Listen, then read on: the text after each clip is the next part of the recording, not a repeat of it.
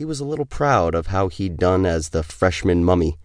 The seniors had picked him up, wearing only a towel, blindfolded him, wrapped him in tape, and dumped him in the dark boiler room.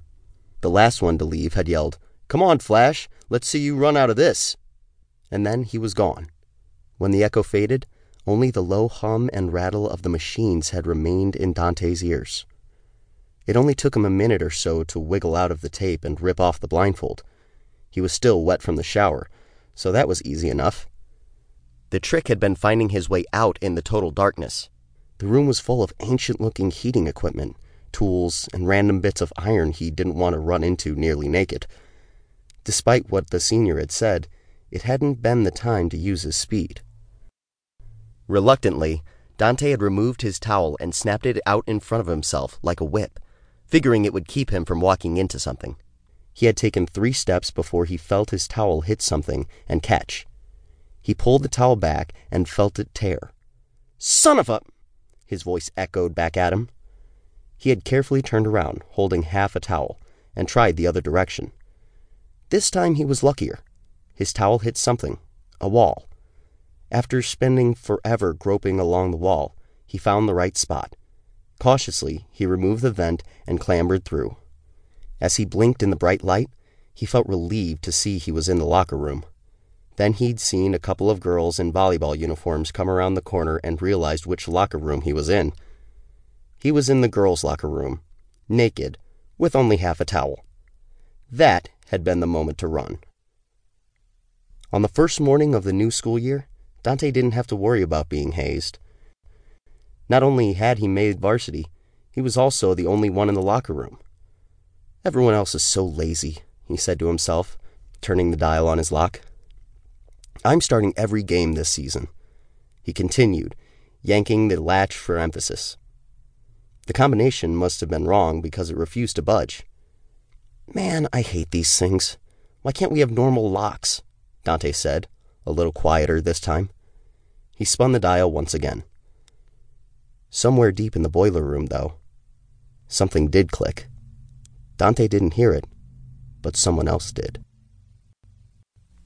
Chapter 3 Miranda tried to slow down as she approached the front doors of the school. Back when she was a freshman, she'd run to every class because she didn't want to be late.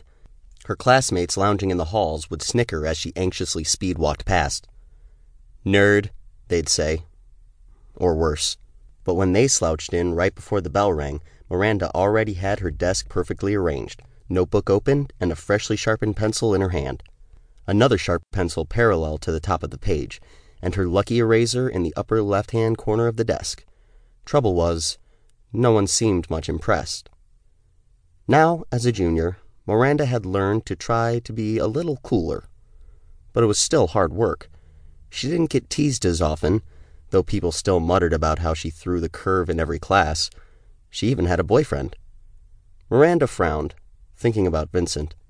She had been so excited last year when she found out he liked her.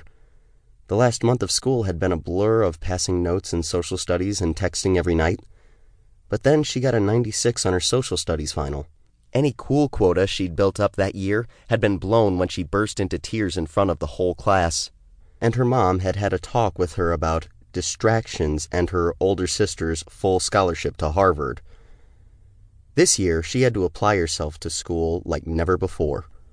This was the year that really counted with colleges and she wasn't going to let anything stand in the way of getting into an Ivy League school. Even though there were still 20 minutes before homeroom, Miranda couldn't help hurrying as she walked toward the library. Only a few other kids were there, picking up their schedules from Mrs. Constantinos, the school librarian. Usually, Miranda loved libraries and was a favorite with librarians, but Mrs. Constantinos never seemed to remember Miranda, or anyone else for that matter. There had been a Mrs. Constantinos at St. Philomena back when Miranda's father was in high school. He said she died. That this Mrs. Constantinos was the other one's daughter or something. It didn't make any sense to Miranda. Once, she'd looked in the St. Philomena yearbook from the year her dad had graduated. The picture of Mrs. Constantinos looked exactly the same. She'd looked in yearbooks even further back and found the same thing. And once, she'd just been paging through the yearbook from the year St. Philomena opened when Mrs. Constantine